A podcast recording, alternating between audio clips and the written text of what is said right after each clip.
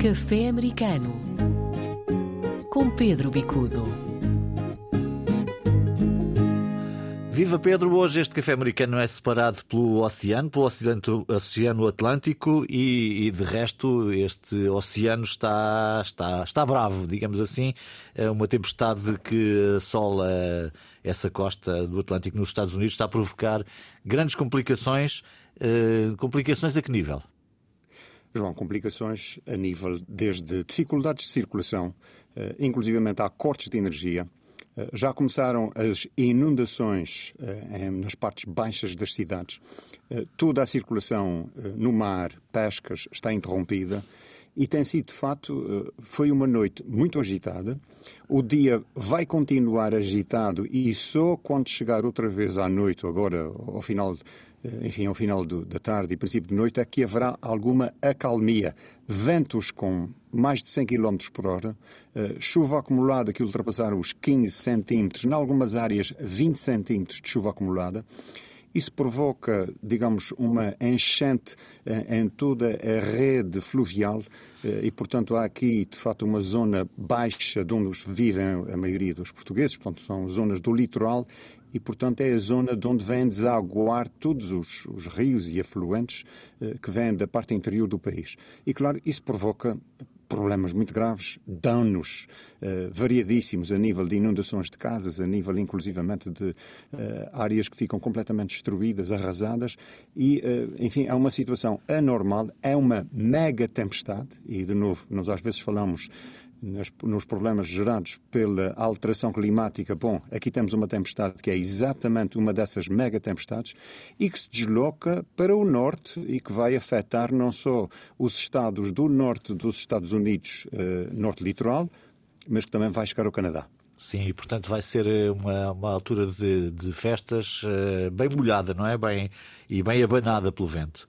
Infelizmente é uma, é uma festa que tem um, um digamos, um início relativamente agitado. Agitado porque uh, isso provoca consequências graves. As pessoas, inclusivamente, nessa altura do ano, uh, enfeitam as casas no exterior com iluminações do Natal e elas têm sido praticamente destruídas pelos ventos.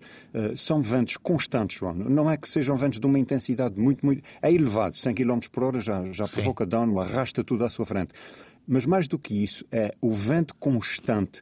E claro, quando se tem iluminações, eh, casas enfeitadas, eh, inclusivamente por vezes fazem-se pequenos presépios em frente da casa, tudo isso está, está destruído. Estamos numa altura de grande circulação de, de, pessoas e de viaturas. Na zona de Providence há também aqui um outro problema que tem a ver com, com a chamada Ponte Washington. Eh, aqui, não sei exatamente se por causa do mau tempo, mas há aqui uma, uma falha estrutural no, no tabuleiro da ponte que está a causar grande constrangimento. Correto, João. Há aqui um problema que já se arrasta há dois ou três dias e que se tem vindo a agravar e de facto é o resultado de uma inspeção que revelou haver uma falha estrutural uh, no, no, portanto, na parte que faz a ligação oeste, isto é, toda a circulação que vem de este para oeste está interrompida uh, sobre a ponte. Uh, imaginemos, seria semelhante termos, por exemplo, a ponte 25 de Abril ou até mesmo a ponte Vasco da Gama com metade do tabuleiro bloqueado. Isso provoca um, um caos tremendo. Sim. E é o que está a acontecer neste momento, com dificuldades de circulação muito graves, uh, horas de atraso a nível das pessoas conseguirem chegar aos trabalhos, porque há muita gente que aqui nesta zona, o que trabalha em Providence, o que trabalha em áreas limítrofes, e isso provoca, de facto, problemas muito, muito graves à circulação das pessoas. Porque estamos a falar de uma, de uma, de uma ponte que, na verdade, faz uma ligação de uma autoestrada principal, uma, uma autoestrada entre estados, não é? Interestadual. Correto, João. É uma interestadual, é a estrada 195, é a maior interestadual aqui nesta zona da Nova Inglaterra e, portanto, imagina, quer dizer, é, é, é autenticamente o, digamos, a espinha dorsal da circulação que está neste momento seriamente condicionada. E nem tudo é mau, é, vamos falar de comida, não é? Gostamos tanto aqui no Café Americano de falar de comida. Um prémio para.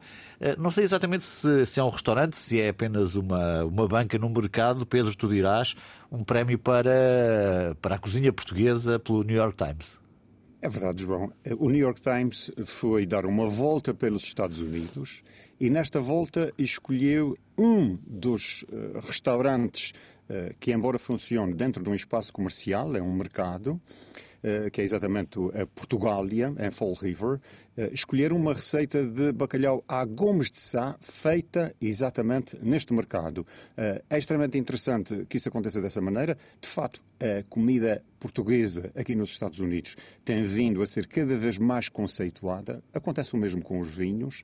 É um processo interessante de valorização e não deixa de ser, de alguma maneira, também um, quase que um prémio de Natal eh, agora nesta época, o reconhecimento de uma das receitas. O bacalhau continua a ser um dos pratos favoritos dos luso-americanos e temos aqui uma receita a ser premiada a nível nacional.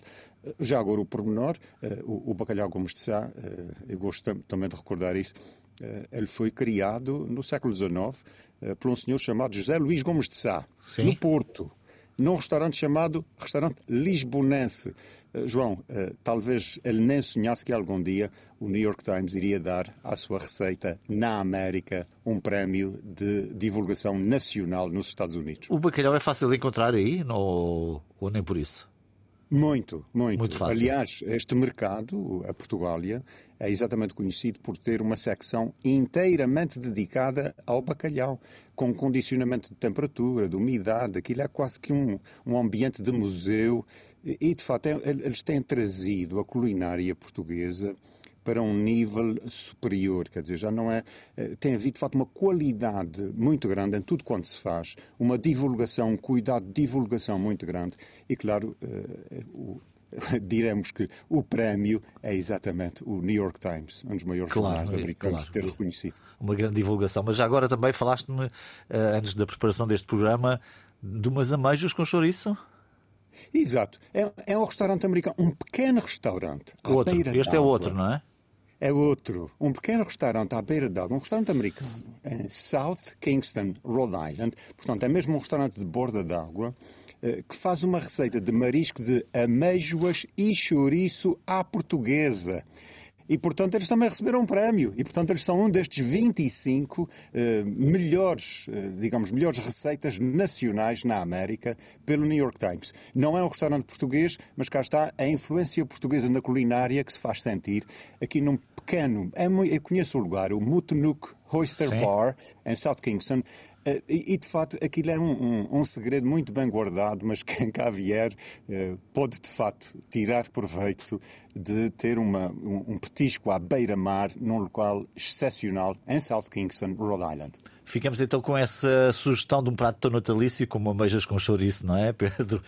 Para, para o próximo Natal. De resto, nós vamos parar aqui duas semanas para, também para as festas e voltaremos no início de janeiro, seguramente com novo vigor. Um abraço, Pedro, boas festas para ti e para a tua família. Um abraço, Feliz Natal, até para a próxima.